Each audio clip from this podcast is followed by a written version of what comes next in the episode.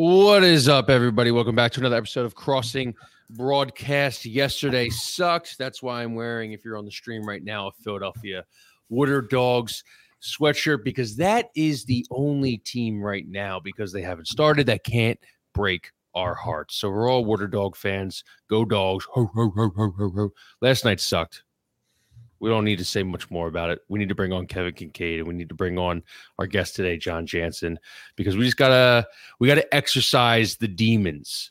Um, because it's it's really interesting. I know Kev, you wrote on the site like if we, We have were- to exercise. We have to exercise them, like do a workout with them. uh, I don't work out. ex- I can't do that. Exorcise? Do I have to do I have to pronounce the O better? Are you telling me this? We have to exercise the demons. We have to do a uh, Tae Bo with them, Um, right? Or yoga. you were on the site being like, yo, three and two before the season, you take it. Ten and three going into Seattle, you take it. Mhm. The only problem is the two losses came to NFC opponents, and now we lost the number one seed and the division seed. Obviously, we went one and two with the one one and one with the Cowboys. So yeah, there was a win sprinkled in there. It's just like we anyone who listens to this program knows like we don't really take the whole Negadelphia angle. If you want to go full Negadelphia today, I am all for it. I am. I this is a day where I wish we had Angelo Cataldi back. I'll say it. no. Well, I always do. I'm a fan. Yeah, you are a Cataldi guy. Yeah, I'm a t- I'm a Cataldi guy. Well, I know I'm not Jon's, a, supposed to. Jon's a radio guy, so he kind of has to have his his He know, his, his uh, comrades. You know, they have to they have to back each other all the time. Yeah, even though even though they usually don't. Uh, but I, yeah, it's I'm I'm worried. It's and it's not it's not that they lost the two games against the NFC. It's it's how they're losing these games and how they were kind of skating by in the wins. And we were like, they're still ten and one. They're fine. No, no reason to worry. And then everybody They else weren't is telling skating- us, Johnny. They weren't skating by. What do you mean they weren't skating by? Like They what weren't you, skating by in the wins. Like that. That that that Chiefs win's a good win. That Bills win's a good win.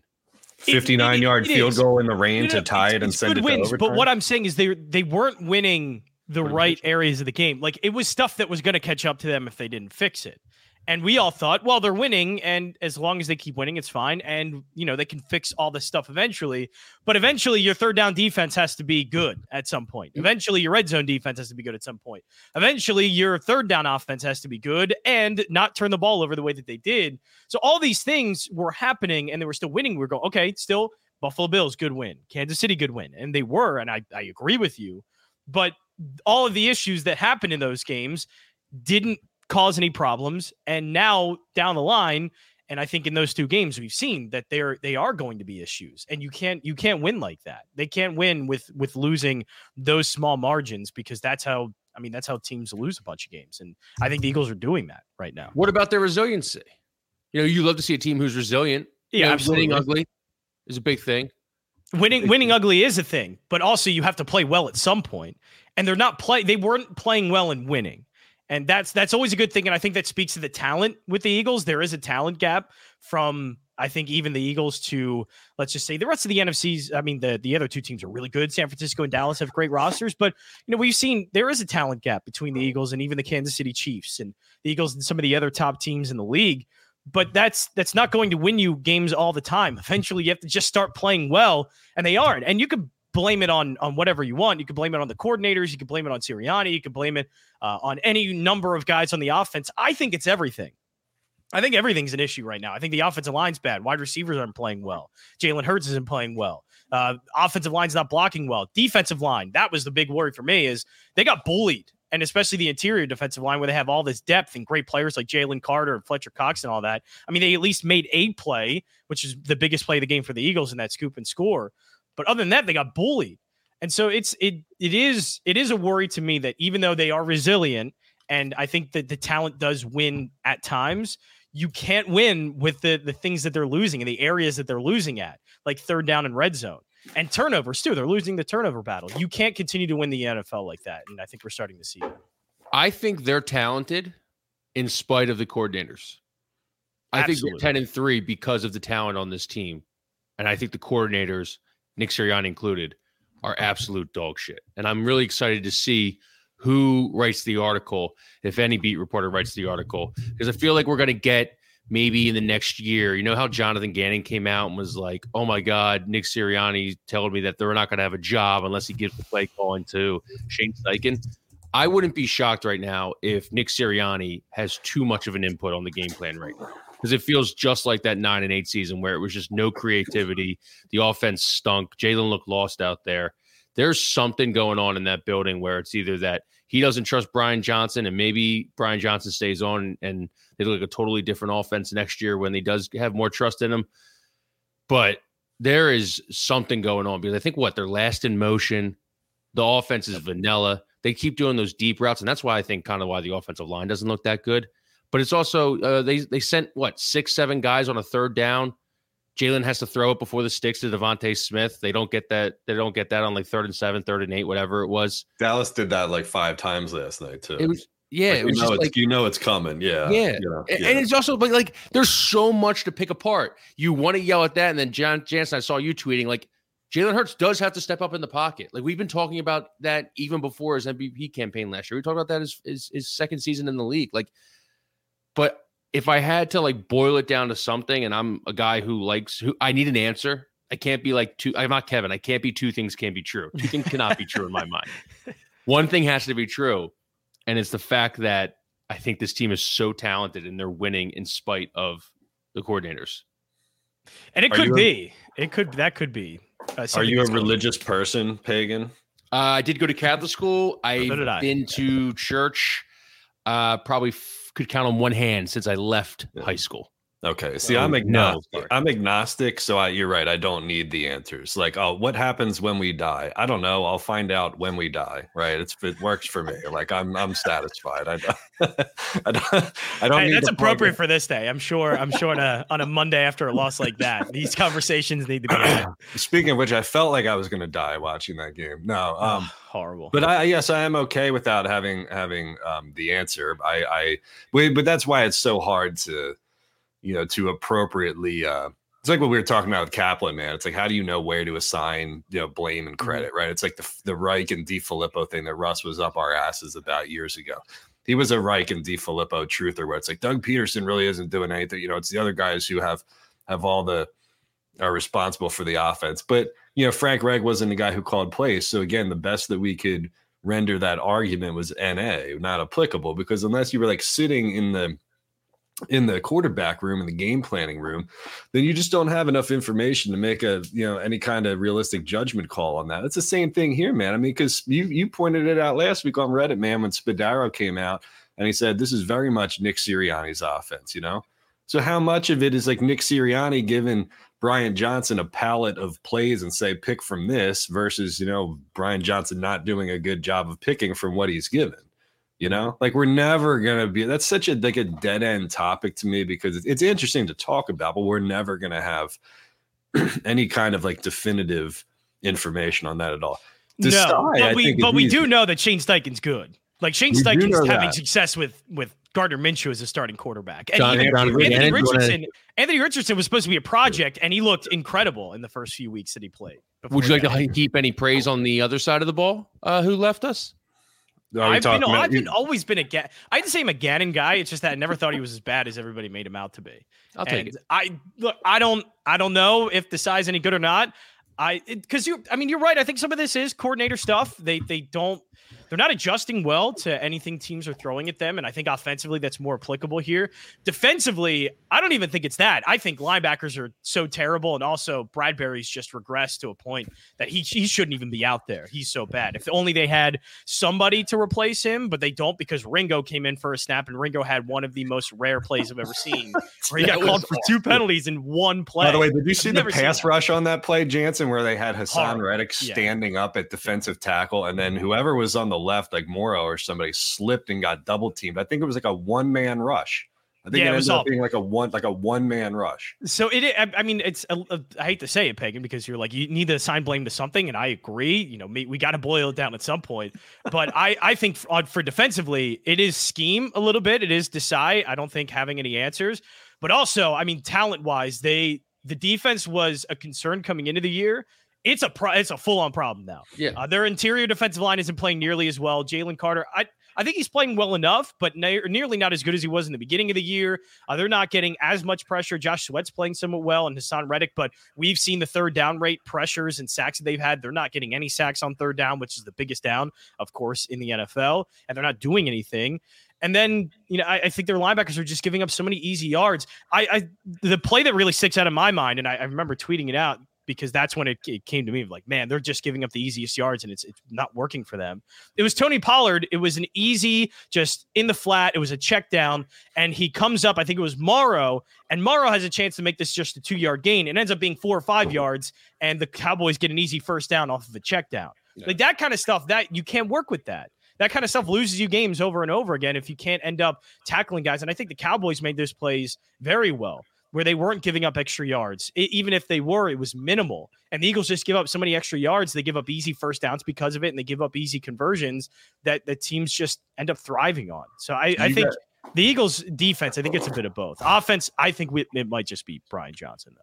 Do you guys want to go? It sounds like you guys want to do macro to start. Do you want to talk about specific plays in the game, or do you want to do like bigger picture here? Because I thought there were two moments. There were two moments from the game that I picked out that you I thought. You are a Messiah. I know you're agnostic right now, but you are Moses. Moses was a Messiah, guy. Yeah. yeah, Moses was a guy who led the Egyptians uh, 40 days and 40 nights to the desert. Correct. That's right. Um, so, okay, first things first.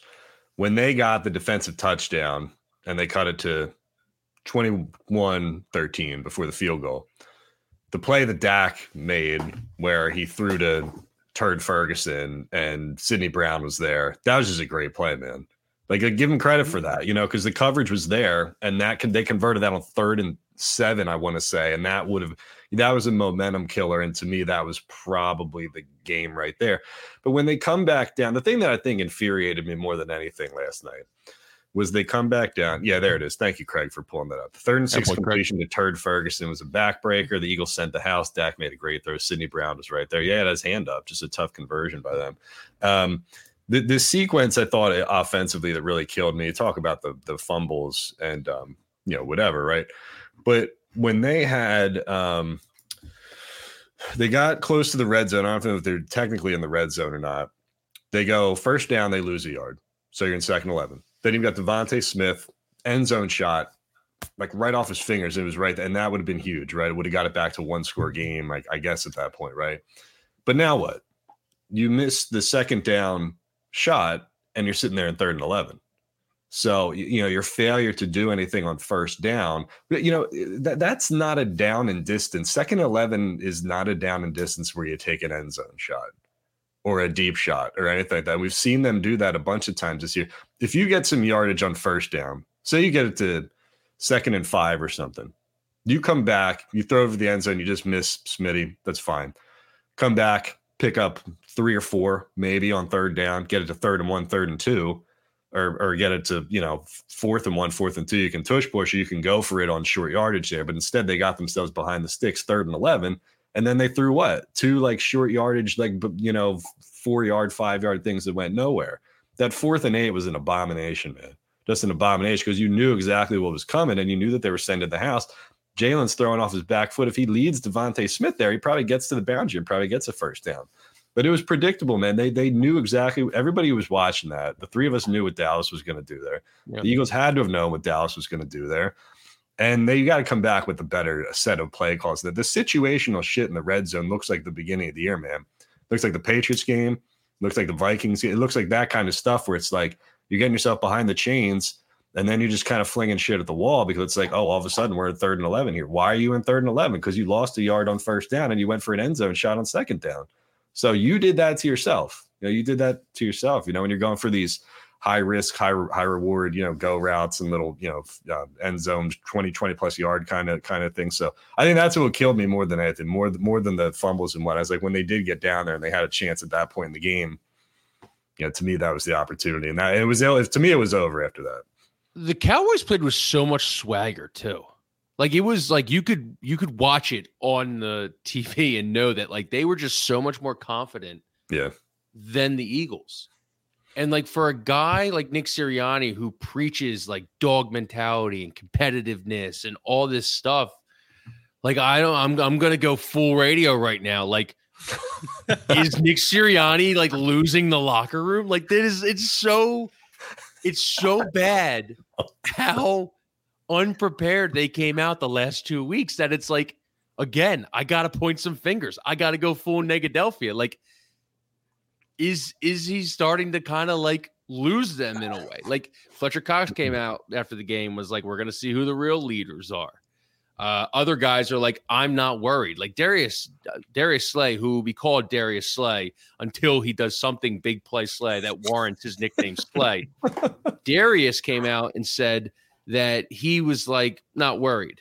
A couple other guys like, yeah, I'm, we're not worried. How are you not worried? You just lost to the two best teams. Your measuring stick in the NFC, and you got your doors blown off. So 610-632 is Nick Sirianni losing the locker room. Yeah, but what was the quote from? I think Derrick Gunn came out and he said that didn't he have like a player an anonymous Yeah, it said that the offense was predictable. Yeah. Yeah, and our our ro- routes routes are passing, you know, uh, schemes. Everything's long developing or whatever. I mean, we've all been saying that, you know. So at least it's nice to know that they internally are thinking a lot of the stuff that the fans are are identifying with our own two eyes. You know, um, again, man, I I hate to do it because I went to this well last week, but I just I think it's true. I it- it's to me, it's not that they lost; it's how they lost, and that Mhm. was like Yeah. you have a, a shit burger against San Fran, and you come back and you play tough against Dallas and lose. So be it. I mean, we sat here on the show last week, right? I mean, Anthony picked Dallas to win. I picked Dallas to win. I think you had the Eagles, Kyle, but even then, I think it was close. So no, I didn't expect them to go down there and win, but I didn't expect that. Right? I didn't No. expect that two weeks in a row. So that's what the concern is. That's why I wrote when I wrote that column this morning. I said that in this five game stretch, yeah, they came out of it three and two, but the losses were a lot uglier and then the wins were pretty, you know, and so that's why you can affix all these asterisks, asterisks, excuse me, to it. Um, but you know, I, again, it's like an exercise here in like rhetorical questions. You know, if, if I if I told everybody going into the stretch that they would come through Dallas, KC, Buffalo, San Fran, Dallas, three and two, you know, in on surface in a vacuum, most of us would have taken that Mhm. you know but look at the look at the actuality of what happened in those games Mhm. they need a prayer to get the overtime to be buffalo at home give up a ton of points Casey, they had to pitch a miracle second half shutout. You know, Valdes-Scantling drops what should have been a touchdown, right? I mean, the Dallas game, the offense did jack shit in the fourth quarter, the first Dallas game, and they probably should have. If Dak made one more play, that would have been a home loss there too. So, so yeah, I mean the tot- the the totality of all of that, I think, is what's what's concerning, you know. And it's not, and but it's nothing that nobody saw. I mean, we all sat here and watched them kind of get, getting through with with a lot of luck and just making big plays at, at big moments. And when that dried up, that dried up in a big way. So I'm not about Yeah. to crown, crown all the negative people to be to be right. I mean, because we're all saying the same things, but still watching them lose the way they did, I think is what killed it. You know. Yeah, I, I think for me, it's just we we were hearing the chatter, you know, just outside of Philadelphia. You know, I'm I'm starting to become big numbers guy in the NFL analytics, and you know they were they were getting beat, you know, in terms of EPA per play in these games before, and turnovers were happening, and you know the luck rating was very high. Yeah. And for me, even to a point, you know, I guess just a little bit of bias as an Eagles fan, but I just pushed that all aside. I'm like, look, they're 10 and 1, really talented. You know, at some point it's going to get fixed and they're winning. But, you know, they, it just was over and over again. Hey, look, this is going to come up and, and catch up to them very quickly. It's going to happen at some point. Just wait for it. The luck's going to run out. The Eagles aren't going to win these games. They're not making great plays. And, you know, it's it's going to end up resulting in losses. And now to me, it just it, it does hit a panic button of, uh, yeah, they were right everybody that was talking about the Eagles, you know, 10 and 1 and, and a fraudulent 10 and 1 team, you know, I hate to say frauds. I don't like to throw that word around too often, but damn, if they don't look just 100% right right now, you know, they do. And I, I think it we have to admit that, yeah, there were a lot of problems. And I think we've talked about them. But again, we push it aside because they're 10 and 1 and they're winning. So it doesn't really matter. Now it does because you just faced the two best teams in the NFC, two teams that you're likely going to have to beat on the way to the Super Bowl and they not only won games but they made you look like you were in, like you weren't nearly as good as them. That San Francisco was much better than you. That Dallas is just much better than you. And you talk about swagger I think just swagger comes with confidence of play and how they're playing. Dak has been the best quarterback in the NFL since week 5 he might be the best quarterback in the NFL right now with the way he's playing and they just continue to play like that the Eagles aren't and we're not seeing that kind of play from the Eagles and that kind of confidence because they just haven't played that well and I, I think it's starting to catch up to them. So yeah, it's just it's to me that You know, everybody that was saying that the Eagles were kind of fraudulent and there was a lot of luck, they seem right right now. And it's hard not to look at that and kind of look in the past a bit and go, okay, maybe this is all these issues are going to work against them moving forward. Jansen, do you remember what we said a lot when we were doing the union like two years ago? When they would yeah. lose, they would look like shit and they would like get it all out of their system and they come back and play. Like when they lost, they lost badly. Yeah, and they look terrible, but then they turn around and come come out of it, right? Now, I don't know if you guys are believers of that after a two game stretch in the NFL? Like, are we saying this is a, a, a, flush and cleanse that can that can go, you know, beyond a, two week window? I don't know. I mean, because I think we're all willing to sit there and accept that they got their ass kicked against the Niners and they were due for one, and you know, the three games in 14 days or whatever it was, right? We can whatever. But I mean, they looked kind of the same last night as they did the week before. So I, I, don't know if people, and I would ask the, the chat too, I would ask anybody the question like, do you believe in the idea of getting it out of your system and getting your ass totally kicked now and hitting the bottom in order to come back up? It, what, it, what it's going to happen is, you know, they're going to clobber the Giants twice. They'll beat Arizona. We'll see what happens in Seattle. They're going to win know, the division and they're going to be the number one seed. Yeah, but you know, they're still good. They're still you know what I'm saying. It's like it, did the last two games do irreparable uh, damage? You know, you're never it puts that seed of doubt in people's heads, and they're not gonna even if they beat the Giants twice, they beat Arizona, and they, even if they go four and zero oh to finish, you're still gonna have a lot of people saying like, "Well, look what happened when they played the good teams." At the end, of it. I don't think any of what happens in the next four weeks can purge. I those, those no, because I I don't know because uh, when this kind of stuff happens, like last year for Dallas, it's, it's, a good example of Dak Prescott really has not ever been a turnover guy, and the turnovers were just flooding him, interceptions all over the place. Not all of it his fault, but it's just they couldn't get out of that rut and they couldn't figure that out, and it was all ultimately Dallas's undoing. This year, Dak Prescott's not turning the ball over at all. He's playing his best football I think he's ever have. And that it just seems like their year. They seem really good this year. For the Eagles, you know, it's just I don't know how you reverse course. Last year they were great on third downs. Last year they were a great third down defense. They were getting sacks on third down. They were an awesome red zone team. They were great in the second quarter. Now it's all the opposite, you know, and I don't know how that reverses course. We're what 14 weeks into the season now you know, can they change all of their misfortunes in those areas? Because if you lose again in red zone third down, it's the the biggest downs, the biggest areas that you need to win, especially the turnover battle as well. You continue to lose those, you lose games, and they just are losing in those areas over and over again. So I don't know how that changes. You know, I don't think it changes very often for teams. Sometimes it's just not your year. You can't fix those problems. You're so far into the season that those problems just continue to happen and it, it just will never change. I'm at that point right now. I don't know if it changes. They're still a top five team. They're still talented enough to win a bunch of games, and I think Kyle's right. I think they do end up winning winning the division because the schedule does seem in their favor. Dallas has got a tougher schedule, uh, so I think they win the division. But if we're talking macro level, is this team going back to the Super Bowl? Can they be a championship team again? No, I, I just no, not with the way that they're playing, and I don't know how that changes. Got some? Yeah. when you I mean, I do think that we have short memories because if you go back to last year and the Super Bowl year, I, this isn't the best comparison because I know that there were injuries, but they didn't exactly come firing on all, all cylinders down the stretch last year. I know Jalen was hurt; he missed the two games. Gardner Minshew comes in. The Saints game was an abomination, but down in Dallas, they scored enough points, and we were all complaining about Josiah Scott and Jonathan Gannon and all that Mm-hmm. Um, and then they had to get to the Giants game that they only won by like a score, right? 22 to 16 or 14 or whatever that was last year. And then they clinched the number one seed. Yeah. And we also in 2017, after Carson got hurt, they got throttled in Seattle. And then they came back and they had the abomination of an Oakland game where Nick Foles didn't look that good either. So, so I don't, I, I think, I think the point of me bringing that up is that I don't remember a time God, I can't remember 2004 or 2000. I mean, 2008, they were shit. And then they came back and went to the NFC championship game. I don't remember any recent, you know, examples of them just like fi- firing on all cylinders in week 14, 15, 16, 17. You know, they've hit all these kind of bumps along the way. But last year, you know, when they kind of limped to the finish line, they came out and absolutely throttled the Giants in the playoffs, you know, and they throttled the, the Niners, you know. So I, I would ask if if people if that makes people feel better I, I, don't I don't know if it does, but it's not like I can't remember a time where they were just like tearing teams apart going into January, you know. I think it's because it's the way they lost, and that these are obviously the three best teams in the NFC, and they went up against both of them and and, and lost.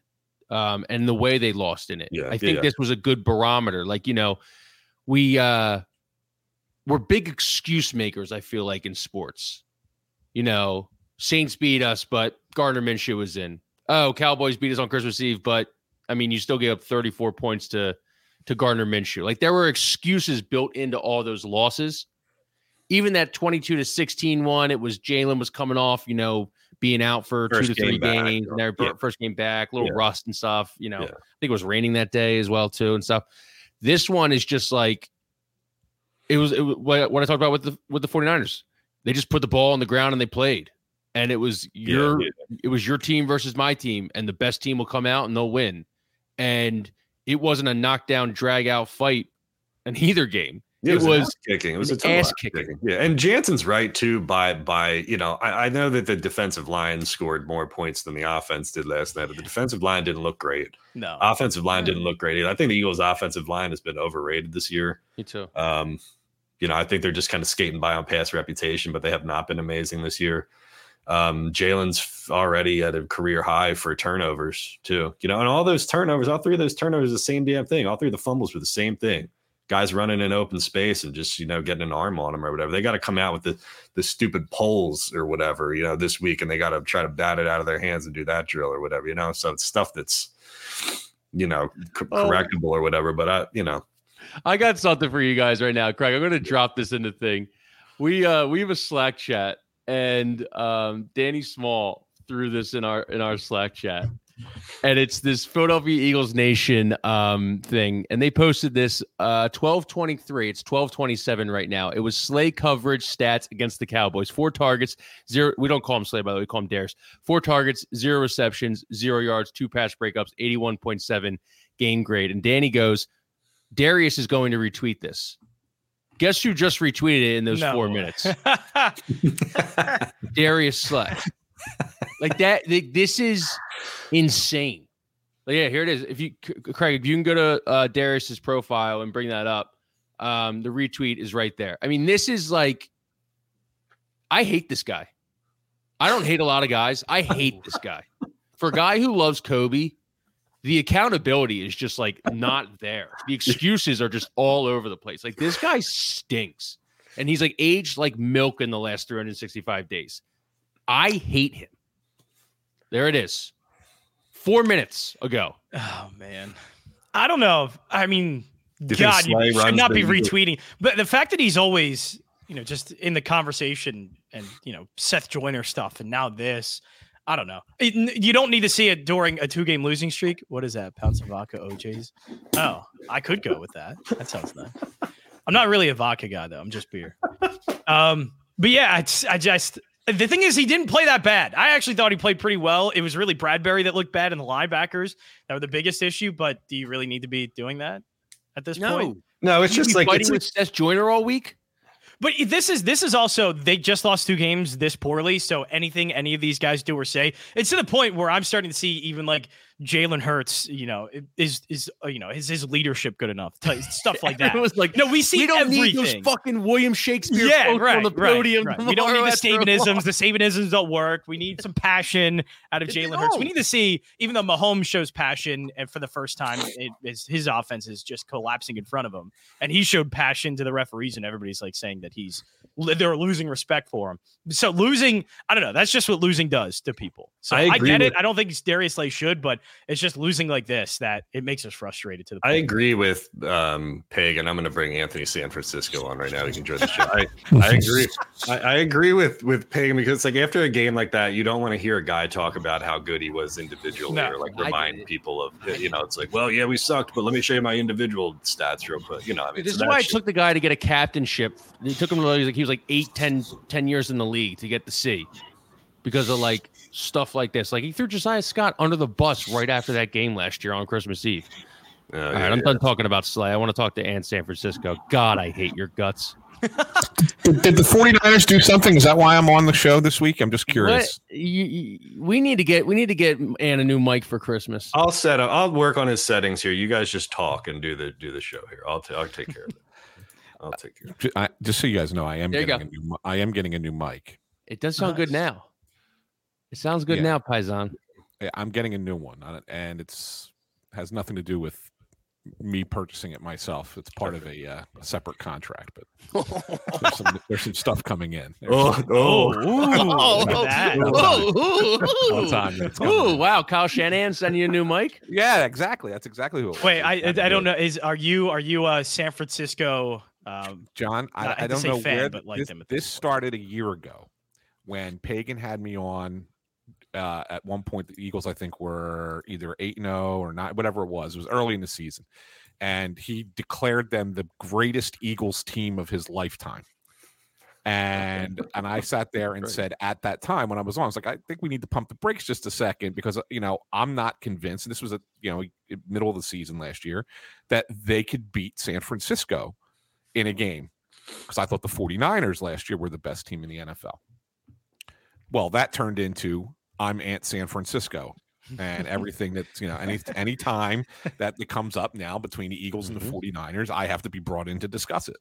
Yeah. And I was on the week before uh, the 49ers game. I may may or may not have had a 49ers uh, beanie on uh, in that game or in that interview. Um, but I think that we have now seen after a couple of weeks. Yeah, that, that, that, that I'm probably right this year where I wasn't right last year. you're right Johnny- this year. Last Johnny, year, I don't know if you were because the Eagles were very good Yeah. and they were top three in like offense. Uh, EP. oh no, they no, were there's awesome. no question. Yeah. This year's different. San Francisco is San Francisco is the best team in the league by far. But Johnny, And I don't Johnny, know. can you see him? He's he's leaning into the bit a little bit, buys the beanie and everything. Yeah, like, I know, you he can't- I loves- was uh, by the beanie. He It was bought loves it. for me.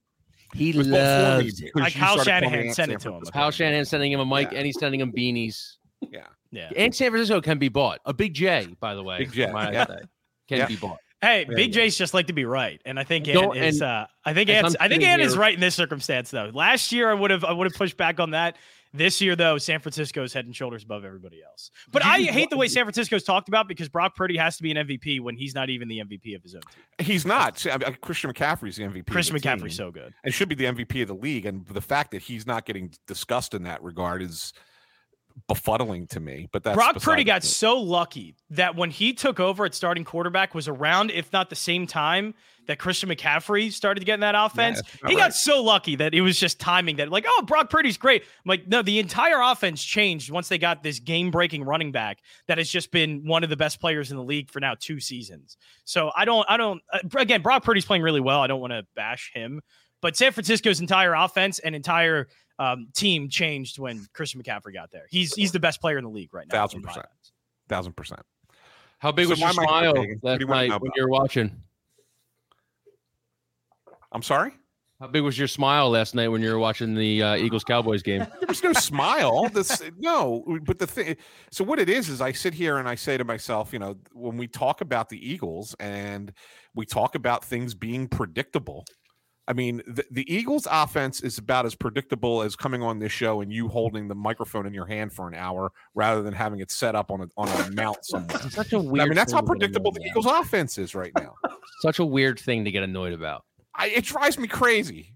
It makes no sense why uh, me holding a microphone You're would like drive Bob you crazy. Bucker, like just standing there, like with that little thing. because he doesn't know what to do with his hands. know He what to do feels with his hands. uncomfortable. I like to talk with my hands, and I like to make things right. like and as you move the Python. microphone around, and you go in and out, and you know, No, I the level- I'm not. I'm not gonna lie. I used to like it too. I used to have the same microphone. I would do the same thing. But even if I could with this, if I trusted it, uh, I would be able to hold it because I. Yeah. I don't know. You feel looser. You know. You feel looser that you Anthony, just you as an your hands. Italian should respect the fact that Exactly. Pagan needs to speak with his hands. Not all of us can Then just sit speak here- with your hands. You don't need to hold the microphone. You just move your hands. I'd rather you be animated than sit there and I think you, you limit yourself a little bit. I'm very animated with my hands too when I talk. Yeah, yeah exactly, exactly. So, but You just use it as a lightsaber. Let's No, just talk I about was- this for another 30 minutes and, and ignore the game. I don't know. Oh, so here we go. Here we go. So we're gonna go right back to Darius Slay. Oh, he's on Twitter. Yeah. Um, obviously, uh, I don't know if anyone saw it. An Eagles fan is protesting outside of Novacare Complex this morning with "Fire Sean Desai" sign. Did they bring that guy coffee? Two trash cans with "No Place Slay" and Bradberry labels on them. And Darius Slay retweets it goes, "Y'all tough for this one." So He's a full kit wanker. He's wearing a helmet, a Kelly Green helmet, shirt, and shorts, and it's like what it's at like 40 degrees down there. He's got to be cold, right? My my favorite part is he had a he had it all played out for no play slay on the trash can, but he had nothing creative to write for Bradberry, so all he did was just write Bradberry. now rank rank the following protests. This one, the run the ball protest from last week, and all the people showing up at the falafel restaurant last week. Rank those. No, wait, wait a second. Wait a second. Weren't those shorts like popular in like 2002? Those are definitely shorts Yeah. of uh, of a, of an individual who is over the age of 35. Can I just say something real quick? One thing, one criticism that I do not agree with. Whenever people have, whenever something like this happens, like half of the replies are some form of, Mhm. why don't you just get a job? Doesn't this guy have a job or something? Maybe he works third shift. Maybe he works second shift. Maybe he's in sports talk radio I'm and not, I'm not knocking his. I'm not knocking his career. No, I'm- we know I'm- you are. in No, no, no. I'm just saying in general. I'm just saying I'm in general. why he's wearing baggy shorts that go People- below the knee. But That's people like, people don't knee. know that be. people work other shifts. Like what if what if a triage nurse worked her fourth overnight in a row of 12 hours? I, I love that. saved I love how some- Pagan's like, let's, you know, welcome Isle in that guy's shoes. All right. Understand that guy's life. Those are drug smart. dealing shorts. Those are shorts of a drug dealer. Okay, so like, Nu metal shorts is really good. Nu metal shorts is fantastic. he looks like he listened to Korn back in yeah, the day. yeah, yeah, Yeah. Still does actually. He still back does. He's going to Uh, see uh, Mudvayne next week, I think. no, but for real, like people know that other people like what if this Uh. guy just got done at the warehouse and he's on his free time and he had some breakfast and he's like, I'm gonna go out to Novacare. and I just want people to normalize he's I worked shitty shifts, like not nine to fives, for the first like 12 years of my career. I was there at three in the morning, wondering what I was doing with my life. You know, so not everybody's a lazy. he probably just I would just, I would just like the uh the, the use of time. I think I could I could criticize. No, this stuff is awesome. I think this is. I love this shit. I I love. love mud. I love the guys who go down and just protest at the beginning of NovaCare because, like, then like you know, guys are coming in for treatment and everything. Like, you just can't just help but like you're turning into like go get some uh some rehab and stuff. You just laugh at this guy. Like, I, I appreciate it, man. Like, that's just it's something that Yeah, but- the city But apart. here's again the problem with you know the Eagles being and, and the way Sirianni is and all that. When you start to lose, all that stuff's gonna backfire. Like they just sent the guy's coffee last week. Now what are you gonna do? Like do they do they take that guy off? Hey, you can't Send them like, coffee fire every week. Yeah, yeah. I mean, it's Yeah, kind of like you, you're you're setting up you're you're setting up yourself for to look kind of bad. That's full lunch right there. You got to go lunch. You gotta Full go lunch? Full Nice. uh, Dinic's or uh, or something. Maybe some catered. They're going to bring some catered stuff from the uh, from the chefs in the NovaCare complex.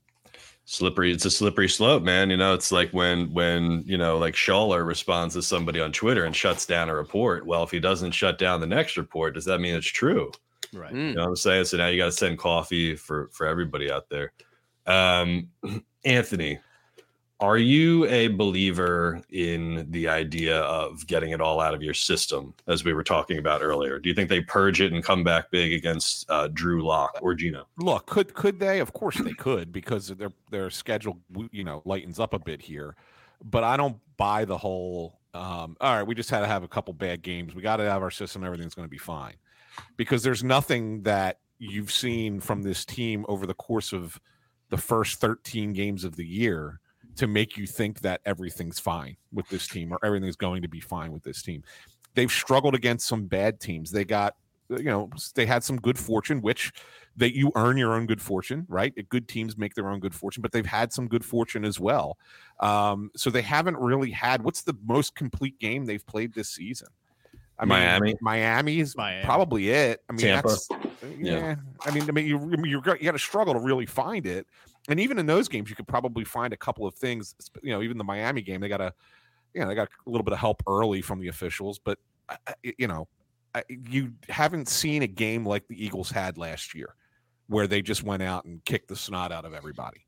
Yeah, Hasn't yeah ha- or like happened. twenty or like twenty seventeen. You know, they had that stretch of where they got like Brock Osweiler and CJ Beathard and Mitch Yeah. Trubisky three weeks in a row. And And what did they do? ass. The bad quarterbacks, they smashed them. Right. Yeah. So I get it. It's just funny Yeah. to me because I, I mean, I look when at the, Sam when Sam Howell's th- throwing the ball against you like he has this year, I Yeah. mean, that tells you a little bit of something, a little bit of worry. it's just funny to me because I look at those three teams: Dallas, San Francisco, Philly. You know, I still think the Eagles have the have the better cluster, the best cluster of of wins, right? The Eagles wins against Miami, Well, Dallas. they, had a they had a tougher schedule. That's They had a tougher schedule, but you know, Miami, Dallas, um, you know, KC, Buffalo. I mean, Dallas's best wins are against the Eagles and the Seahawks, both at home. San Francisco's best win is the Eagles on the road. You know, and Dal- Um, and they beat Dallas and then crushed Dallas at home. Yeah, but I just there's more. It's it's crazy to think too that, that they that they don't. Yeah, I mean when you put those those two ideas and juxtapose them next to each other, it's like how can we be like out on this team when you look at like their comprehensively what they've done over the season because it's just not passing the smell test. And like eh, just speaking direct, because I did have like two or three people in my mentions last night who were like, "You should apologize to Seth Joyner." I'm like, let's let's clear something up here nobody was saying that the Eagles were some perfect team or some juggernaut or that they didn't have issues or that they were just like nobody's saying that like who who who in the world was saying that everybody knew they had issues everybody knew that there was stuff that they have to improve you know I'll, I'll, I'll, I'll tell you what, they, and I don't know if you got a chance to listen to Seth on the WIP morning show this morning, but I, I did think he said something that Sorry, I was missed that one. I did. I did think he said finally he said something that was prescient. um, He didn't just say the run the ball. That it- was well, no, no, no, no, no. It had nothing to do with the the Eagles themselves. It had more to do with us as people who talk about the Eagles. oh no uh, and, Yeah. and he included himself in it, and he he took responsibility for it as well. So that's why I thought it was it was really kind of surprising and and you know whatever. But he said that we we've gotten to the point where those of us in the media who talk about sports, especially on a local level, really have gotten away from the ability to offer criticism. Everything has become a little bit too rah rah. So we've built teams up only to be let down. And I think that that's fair. I do think I think we do that in, uh, in general. Like, but I there's a it- distinction that needs to be drawn between the idea of being fanboys and saying that there's nothing wrong with this team that's all sunshine and rainbows versus combating the over overt neg- negativity that we get all the time well, yeah, but I think we all my message was was like when I go on Yeah. Twitter and I, I stare into the microphone or stare into the camera for two minutes and talk and then put it up on Crossing Broad. All I was saying is like, hey man, they don't go you know eight and one or nine and one very often. Like try to en- at least try to enjoy it, you know, because you can be a grump, grumpy motherfucker and not not enjoy any of this, correct. or you can at least try to enjoy it while acknowledging yeah they have issues. No nobody, I- not a single person was sitting there saying that oh the Eagles are in great shape, perfectly fine. There's no issues, nothing yeah, to worry. about. but I'll tell you, but I'll tell you, there are things that, that bothered me, like, uh, like the whole seal, like example, perfect example is the whole Sielski writing the column about Brock Purdy thing, right? And I know you guys talked about that last week, but the point is, is that that used to be a regular thing in in every market in America where the local newspaper did a preview of some sort or a feature of some sort on the visiting team Yeah. or on a player from the visiting team. It made you understand the opponent a little bit better because because we got to remember we grew up in a time where we didn't have the access to watch every team every game, right? And so this was kind of a cool thing to say, yeah, you know what? You know that you learn a little bit of something about the other team. But th- but everybody People got shit all bent over- out of shape. They shit thought it all was over that story yeah. because of you know for a variety of reasons that were that were just ridiculous. Were totally see- ridiculous. I see I Pagan I, going I, I don't think it, it just missed the mark for me.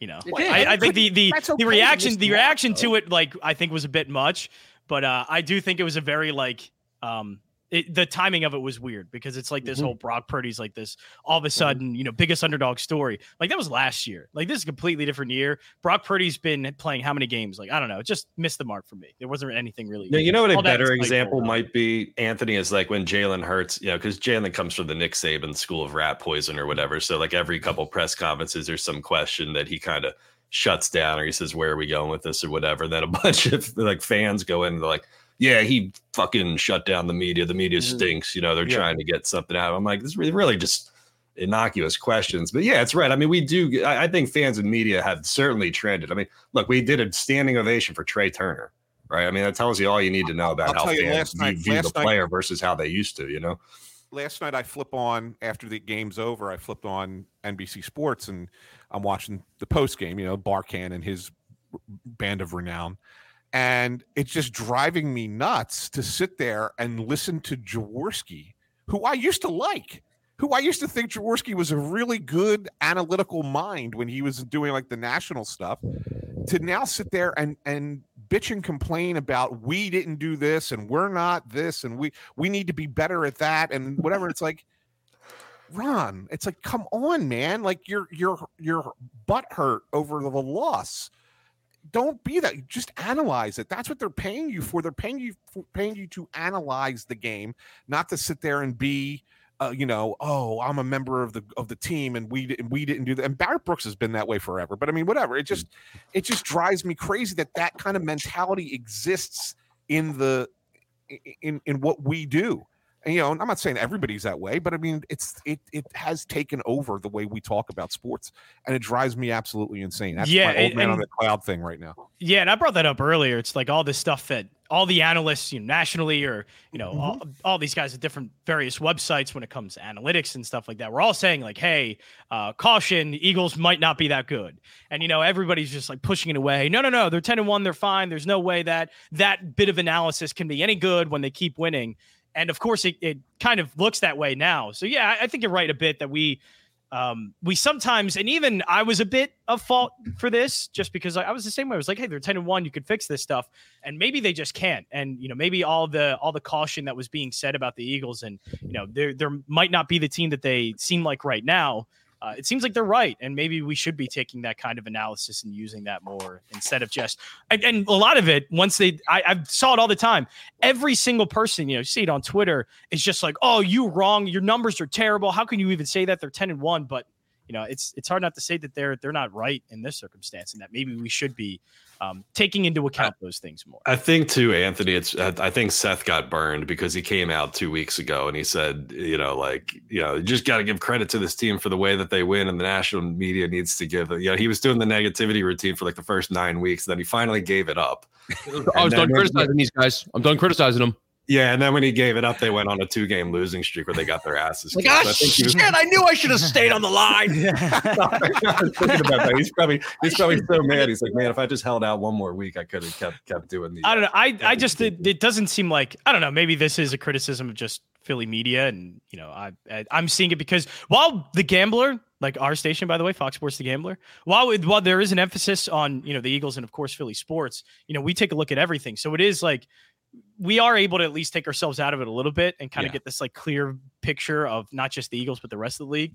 And I feel like Philadelphia sometimes has a hard time um, taking that kind of analytical approach. You know, it's it's why Gabe Kapler was so far. Nobody cared about him, and you know, analytics just doesn't seem to play well. The, the my problem with Seth Joyner is the analysis just always seems to be like run the ball. Like, okay, Yeah, no, I, why? I- like there, there's yeah. there's more to this than just that. I mean, tell us why they aren't running the ball well, or why they don't seem to be running the ball. You know, there's just there there's never this approach of like why things are happening. It's just like, well, you got to do this. You have to run the ball. Uh, you have to, you know, you have to be unpredictable if you're Brian Johnson. But like, how do you become unpredictable? How do you run the ball better? You know, how do you do all these things better? And to me, the answer is just starting to become clear.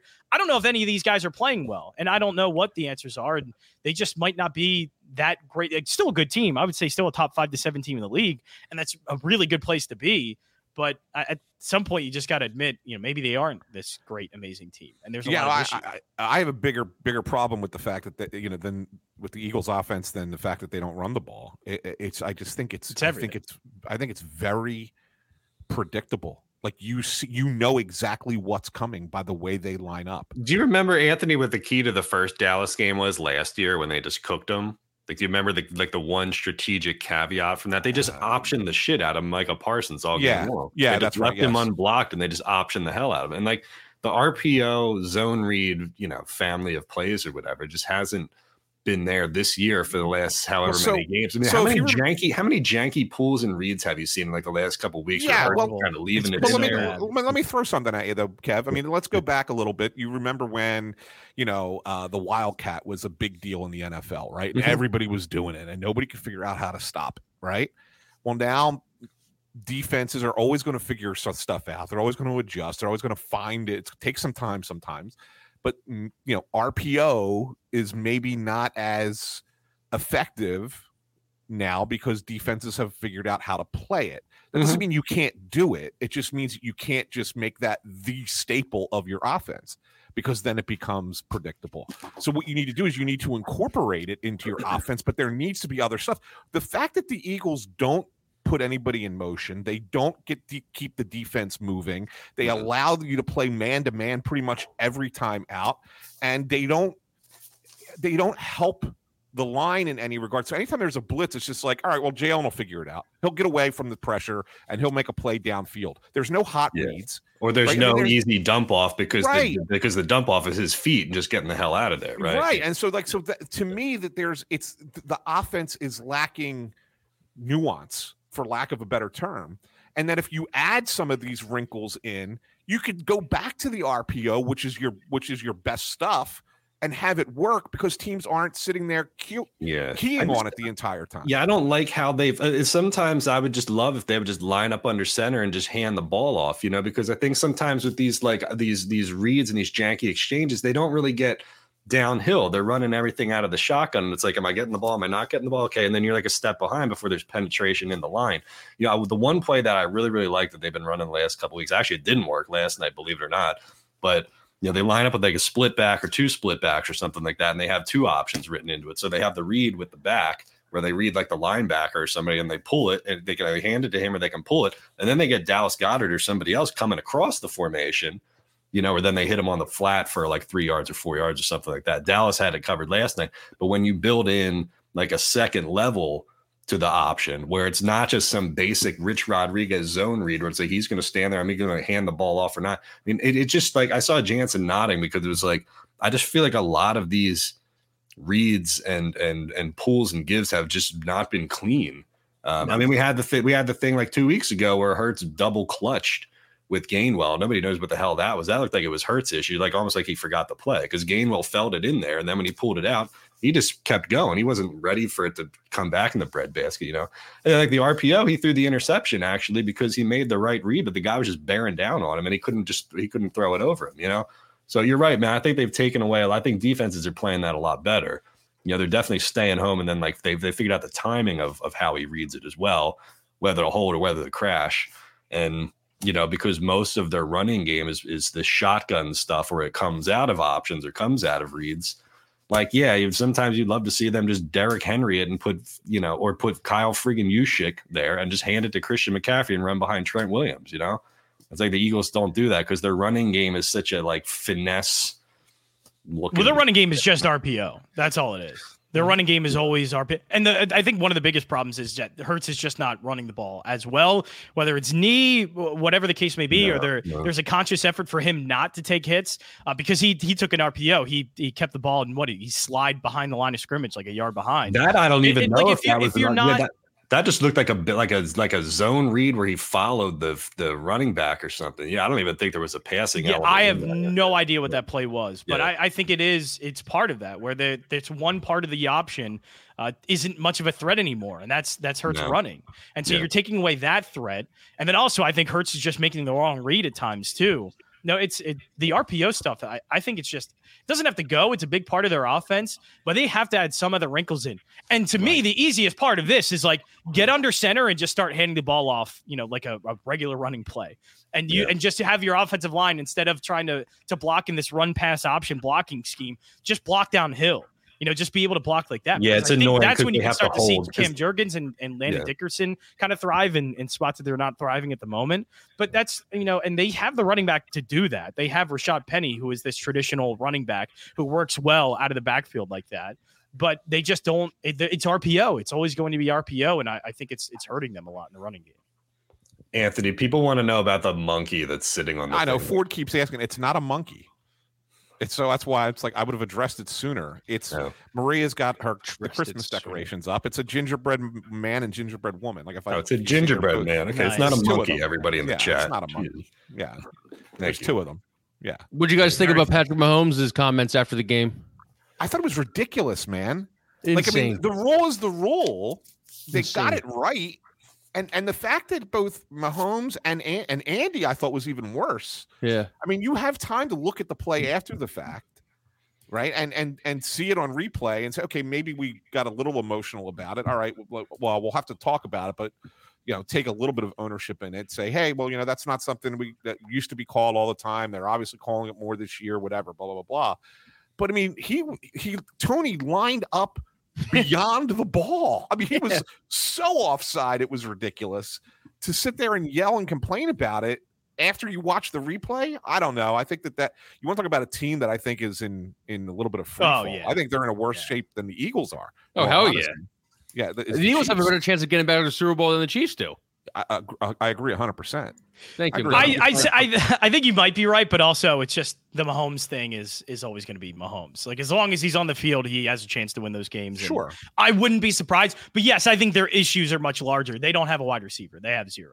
Yeah. And just- I mean, that's that's what it was to me. I think it was more frustration that the offense wasn't doing well, and he had to put it on someone. Like if he if he's there blasting Toney, you know, I I think that also sends a wrong message. Like he's he's blaming it at the ref, and in their defense. And uh, not that I want to be so defensive about Kansas City. In their defense, that is the first time that has ever been called on a, an Andy Reid offense. The first time that penalty has ever been called. And usually, you know, we we know this. You know, the referees will tell them, "Hey, you're lining, you're not lining up right." This one was so egregious, though. I get why they called it. I think they should have called it. All that stuff, but it's it is it is something that doesn't happen very often. So I would see why they would be upset.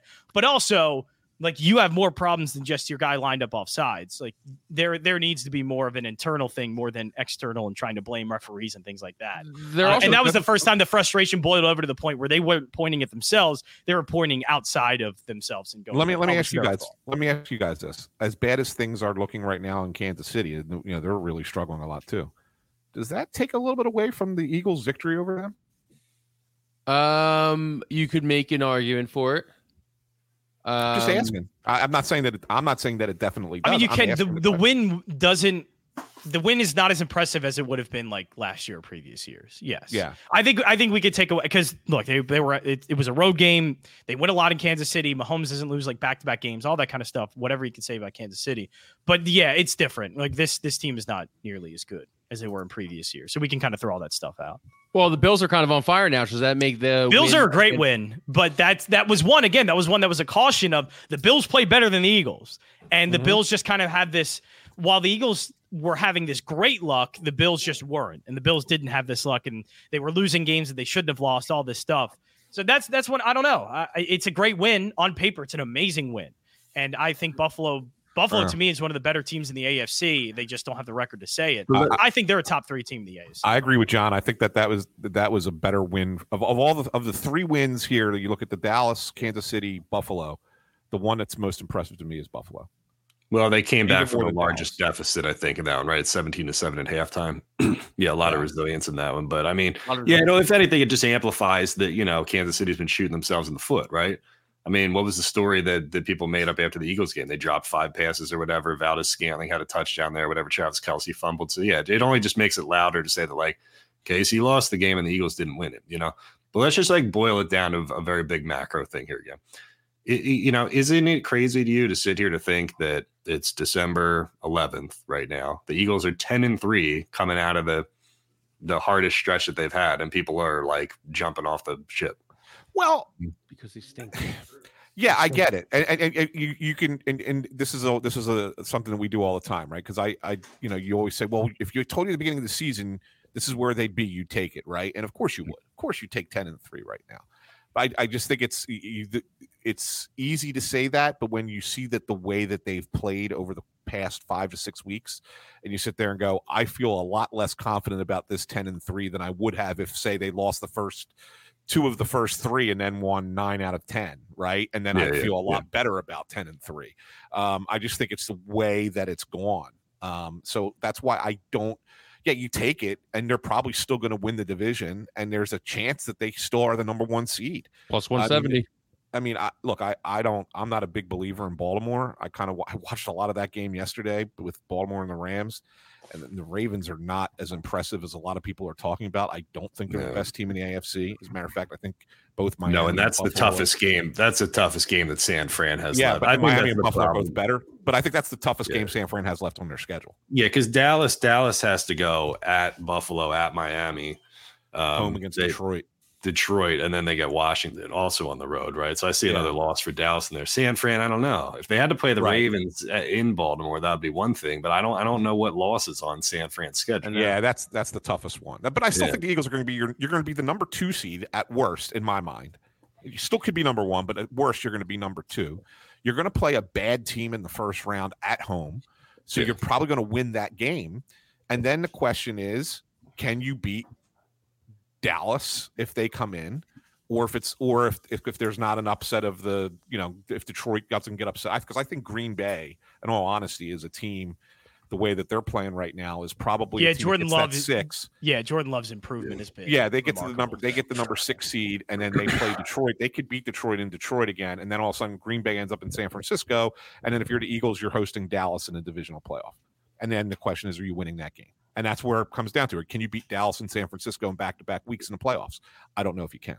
Is the number two seed the play this year? If everything shakes out the way it should shake out, because that means that San Francisco would get the number five seed, which is probably they're going to beat the NFC South. Yeah, but I mean, you got to. You're, you what you're assuming there is you're you're assuming that Detroit is is going to win a game, is going to win their playoff game. Remember last year, did anybody expect the Giants to win that first round game in, in Minnesota? Yes, I uh, yes. I was calling Vikings frauds the Well, they entire. were frauds, but the Giants were bigger. Just But no, big. nobody thought that they were gonna. Yes, yeah, because I the mean, Giants, the Giants took them to overtime four weeks sooner. two frauds, two Okay. frauds. Though. There, there were two fraud teams. You asked Yeah, a I mean, question, I'm answering, and now you don't. You, you're, you're taking. You're, you but it's the same pattern. It's what I'm trying to say to you. It's the same pattern. So you're going to have a you're going to have a three six matchup that the the six seeds got a really good chance of beating the three, and if they do, they play the one. Yeah. I'd rather take those odds where I'm the second seed and I get I get the Detroit Lions in the second round, and I'm matching up with whoever. Well, The You're hoping for 49ers the and the Detroit Cowboys Lions. beating the piss out of each other. Yeah, I You're would say you're ho- you're hoping for Detroit right now. That's You're- fine. you're Dan hoping Campbell's going to bite some They're- kneecaps. He's doing okay messy. over there. But, but which, by the way, this, here's the question, and that, that this is uh, an NFL question: Do they need to change the the playoff format in the sense that you don't gar- you're not guaranteed a ho- you can win you win your division, you're in the playoffs, but you're not guaranteed a home game. So in Well, words, I, I think they that have to go. South team should not be a four seed. They yes, should- I, I agree with that. whatever their record ranks. Right? It should be like the NBA where they go by record. yes, I agree with that. There's A- too and many. that would- there's I- too many instances where, like, even even in the NFC East, where eight, eight, seven, eight, nine win teams are getting a home game, which is ridiculous. Yeah, you- Yeah. what- what's what is going to end up happening with a 17 playoff and four divisions is the the top wild card team is more often than not going to be one of the best teams in the conference and have to play a road game and then play the best team left the second time around. I mean, it's just it's just it's not right, and you're ending up with a, a weaker opponent in a championship game. I think it hurts the league ultimately if things don't play out one versus two if somebody that- that's not a one or a two advances to the conference championship game, you're weakening your your possible matchups. Mm-hmm. So I think the NFL needs to fix that. I agree, Ant.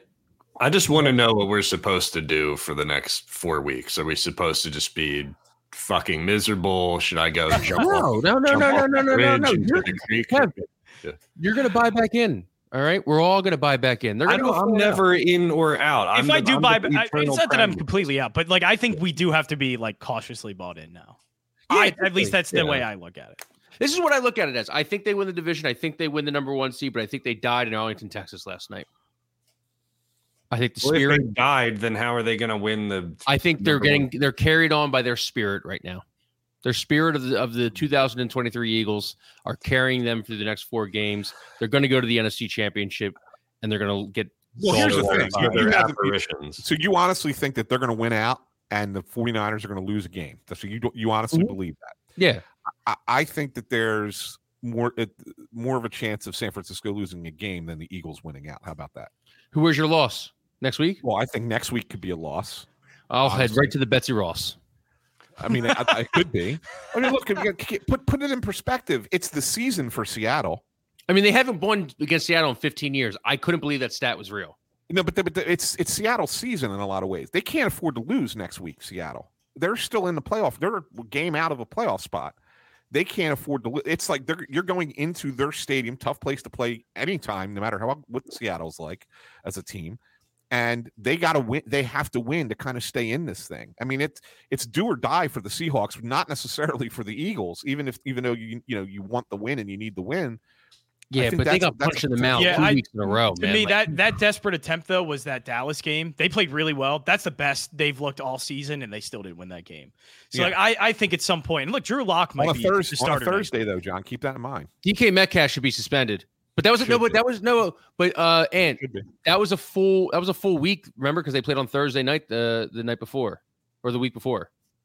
Oh, that's right. You're right. You're right. You're Yeah. right. That was DK shouldn't be suspended. I mean, Fred Warner pushed DK should be suspended. in- I don't know who the Eagles play next week or the Seattle Seahawks play next yeah, week. I get it. I get it. It's a homer thing. I know, but it's like, come on, that whole sequence was so corny. That's Joyner's rolling over in his wherever he is. At the Also, as you Casino right pointed out, and other people pointed out, San Francisco had a non-player personnel member enter the field of play and touch somebody. So oh, Yeah, Yeah, this nothing. this Dom thing is the most biggest. Shut What are you? A nothing burger? It's really nothing. yeah, Shut it up. a- it maybe is a maybe nothing. fined, but like You're I don't killing Pagan's bit here. Pagan is all about the free dom. The free Bit? oh yeah, I, I'm What freaked bit? It's I, I, I I, agree. Like it, I'm I'm talking about nothing in that the NFL's making this such a big deal when it's really Yes, thank you. it's, It's it's, just it's nothing. when we look back on this in like six months, we're just gonna be like, they actually suspended a security official, like that has nothing to do with the game from the the, the sidelines in Dallas. Like it, it makes no sense. Well, Well, let's just say, what if it was I'll a tell you- court? What if it was like um, somebody on the staff other than the head of security? And let's just say it was uh, Brian. if it was Ted Rath, And and he's Ted like- Rath, and he's- he's foot pulling these guys apart. get suspended. I'll tell you where my problem makes- is Dom is on the sideline at that spot for a Yeah. reason. Like he is part of the sideline for the Eagles, and so like I don't know, I don't know how you could say I- I'll tell you where it makes sense from a league perspective. I mean, obviously we're caught up in it because it's here in Philly, but it makes sense from a league perspective because if you don't do anything, if you don't, if you don't adjudicate this, teams will run. You run the risk of having your teams employ I, I people to go onto the sideline to just intentionally try and rile up. Now uh, you're doing like strategic players. warfare. Like there are some coaches, like I don't know if you know who Duran Bates is. Actually, Hello, Belichick has done this. He's he got caught cheating. Coaches will try to cheat in sports. It happens. The Houston Astros did it. Teams cheat in sports. Yes. They will do whatever they can. So if you give them that opportunity to do so, they will do so. so from a league perspective, I can understand why they would want to curb it. Um, is it did it get blown out of proportion? It did, but I can from the league since it did get blown out of proportion, the league has to respond to prevent other teams from doing the same something similar. fair. I just that was such behind the scenes technology that like we'd never even heard of kind of cheating. This is like in your face, like on the sideline, kind of like cheating. Like this would be this would be like Mike Tomlin putting his leg out there to try to stop that that kick returner from running Yeah. down the sideline. Like this, this this is we're we're we're we're getting into like an area of like insane possibilities that like It's not insane. Fat Tony gets hired by the Eagles and he's just there to be an insane. enforcer. Look at what teams do. Does it surprise you anymore when teams look at what the what Michigan and the Big Ten and everything else that took place there? Does any of that surprise you? Teams are always looking for an edge. They're always understand that. That's once cheat. again behind the scenes cheating. We're They talking about find- a big, massive dude on a sideline that'd be It like, "Hey, doesn't have Tom, to be a big, massive dude. It could be the freaking ball boy if they want it to be. You see what I'm Sure, saying? And it could be sure. anybody. Okay, All right. great, great, all right." Um, uh, Sean Desai, here's your game plan. Um, all right, Brian Johnson, here's your game plan. Uh, Jimmy, Jimmy Harrison over here, ball boy guy. You go after Fred Warner. Okay, we're gonna need you to take Fred. Fred Warner comes to the sideline. You get right up in his fucking face. Like, You know, sounds stupid. It sounds stupid. Do you know that the Phillies once had a situation where they had uh, a guy who was a really good bunter, and they Johan um, Rojas. No, when they what they did, he can't bunt worth a damn. Um, what they did was is they had for home games, they put more chalk down the third base line so that when the ball would be bunted, there would be a chance that it would roll and just kind of hit that mound of Mhm. chalk and stay fair, as opposed to going over the mound and going foul. The Phillies It's did that. cheating. The Phillies did this. They It's should be all cheating. be penalized and in jail. But it Where happens. This happens all over the place. This is they, teams will find any conceivable thing in their head to say, "Let's try that. If that will help us win, we will do it." All right. Now you're starting to convince me that the game plan was Big Dom was always supposed to That's go after the Dre game Greenlaw. plan. No, I don't know if that's a game plan, but what I what I think Ant's trying to say is you're like trying to prevent that from happening, and if Correct. Dom is, Yes. But and I don't. I don't work. think you're necessarily going to prevent any of that if, like, making an example out of Dom. I just think really it, it should have just been said, "Hey, your head of security, he shouldn't be treated like a guy that's just supposed to be at that spot on the sideline. Just Mhm. move him back or something. Like, don't." Right. Because the problem with me is the Eagles. If this was an issue to where that that personnel, that part of their their team shouldn't be involved in that stuff, then why is he standing on the sideline there? He is Mhm. part of the team, and it happened literally right in front of him. So it's not like he ran over from the back from like where close to like where the bleachers are and like ran all the way Right. up and got into it. Like he was right there, so he just broke it up like every other coach would do. I think in that circumstance, or every other player, whoever was involved. Yeah. It's just that the NFL makes an example of. You, you guys have been on be you guys have been on high school football sidelines, correct? Nope, never been on one. I was always in the stands. Never played high school football. Look really? at me. So, so here's These two thing. haven't done any Big J stuff in their entire lives, man. I know, no, no. that I, Big I J? did. I was on football side. I did a bunch Okay, of high so you know stuff. that they have they're taking them. they have a secondary box that the, the players who are not playing have to be behind this line and within this box. So you can't be up closer to the sideline, right? Mhm. That's all this would take. Is say anybody who's a non-coach or non-player has to be behind this area and cannot go across it. That's a very simple thing to do. And you could find people for doing it. You have video of the sideline at all times. You could the, the league can monitor it. It could be a it could be a fine that we never hear about in public, but that they that they assess in their memos that they send out to the teams each week. That's the easiest way to go about it. Of course, this got blown out of proportion, but that's the simple solution to say, okay, you want to have those kinds of people on your sideline, go right ahead. They just got they just can't be past a certain point on the sideline or you get fined. Very simple. It's fine by me. NFL should have had that rule implemented. It should have been there to It's begin not with. like Dom. It's not like Dom's not six foot six, three fifty. I mean, he sticks out on the sideline. You can see him. So it's like you know, maybe, maybe, uh, maybe for the last seventeen years, eighteen years of Eagles football, they should have sent a memo saying like, "Hey, can you get the big uh, Paisan? Can you get the big Paisan back so it doesn't get involved in anything? We're kind of scared of him." Um, it's not a yeah, I just though. don't. It's not like anybody told him, or an official, or even Nick Yeah. Sirianni, or anybody saw Big Yeah. Dom where he was sitting on the side. He probably stands there all the time at that spot Yeah, on the They'll stay there all the time. And nobody went, "Oh, he shouldn't be there." Like have him Right. have him go somewhere else. He was supposed to be where he was, and I don't know. There, it's just Yeah. a big deal No. out of him getting involved when any other person, whoever it was, would have been involved. You know It what, would have Ant? nothing. He broke it up, and it's fine. You know what, Ant?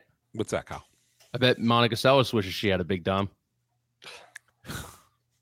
And at that, we will be talking to you on Wednesday.